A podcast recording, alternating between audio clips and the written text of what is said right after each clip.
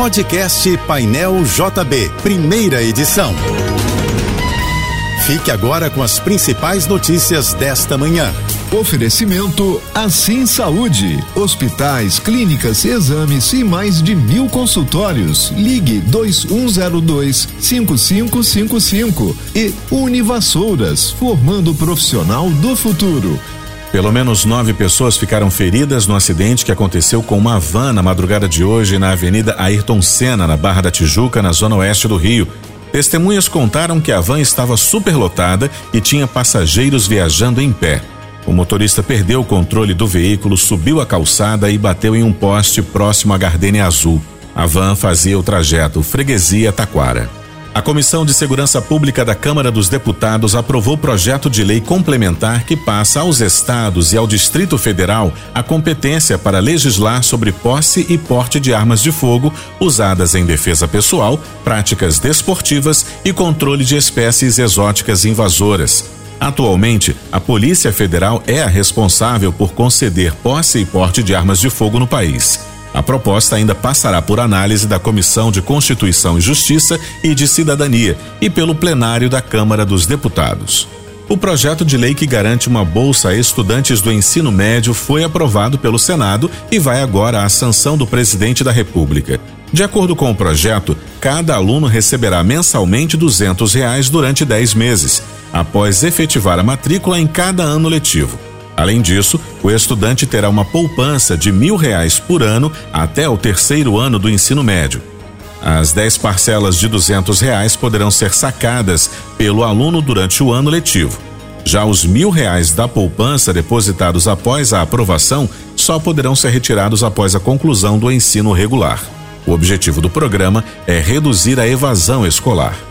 O tradicional Jogo das Estrelas, evento beneficente de fim de ano organizado por Zico, no Maracanã, será na quarta-feira da próxima semana, dia 27. Essa é a 19 edição do evento, que é conhecido por reunir artistas e grandes craques do passado e do presente do futebol.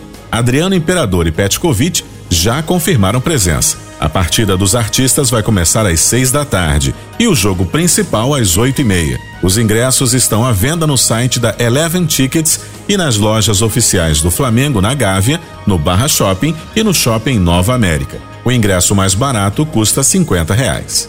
O presidente da Argentina, Javier Milei, anunciou em vídeo um mega decreto com medidas para desregular vários setores da economia do país. Entre elas está o fim de regras que limitam exportações, privatizações e o aumento de preços. O decreto também desregulamenta o serviço de internet via satélite e a medicina privada, flexibiliza o mercado de trabalho e revoga uma série de leis nacionais. As medidas foram baixadas via decreto de necessidade e urgência, um tipo de ordem que na Argentina pode ser emitida pelo presidente e não precisa de aprovação do Congresso o Detran vai voltar a exigir o pagamento do IPVA e de multas de trânsito vencidas para realizar o licenciamento anual de veículos no estado do Rio de Janeiro. A exigência vai entrar em vigor no próximo mês. Desde 2018, essas cobranças estavam suspensas, ou seja, bastava o motorista ou motociclista quitar a guia de recolhimento de taxas, o GRT, para ter acesso ao certificado de registro e licenciamento do veículo, documento que considera o automóvel regularizado.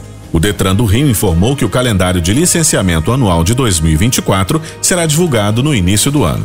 O plenário do Senado aprovou a medida provisória que pode render até 35 bilhões de reais para o governo, valor que o ministro da Fazenda, Fernando Haddad, espera para ajudar a zerar o déficit das contas públicas em 2024. A proposta aprovada aumenta a tributação federal sobre empresas que têm benefícios de ICMS para custeio que são as despesas do dia a dia. O texto agora vai à sanção do presidente da República. A Prefeitura de Niterói deve lançar hoje um edital para convocar empresas interessadas em operar o sistema de bicicleta compartilhada na cidade. Com um investimento anual previsto de cerca de 8 milhões e meio de reais, o projeto contará com um total de 600 bicicletas e vai abranger 50 estações estrategicamente localizadas.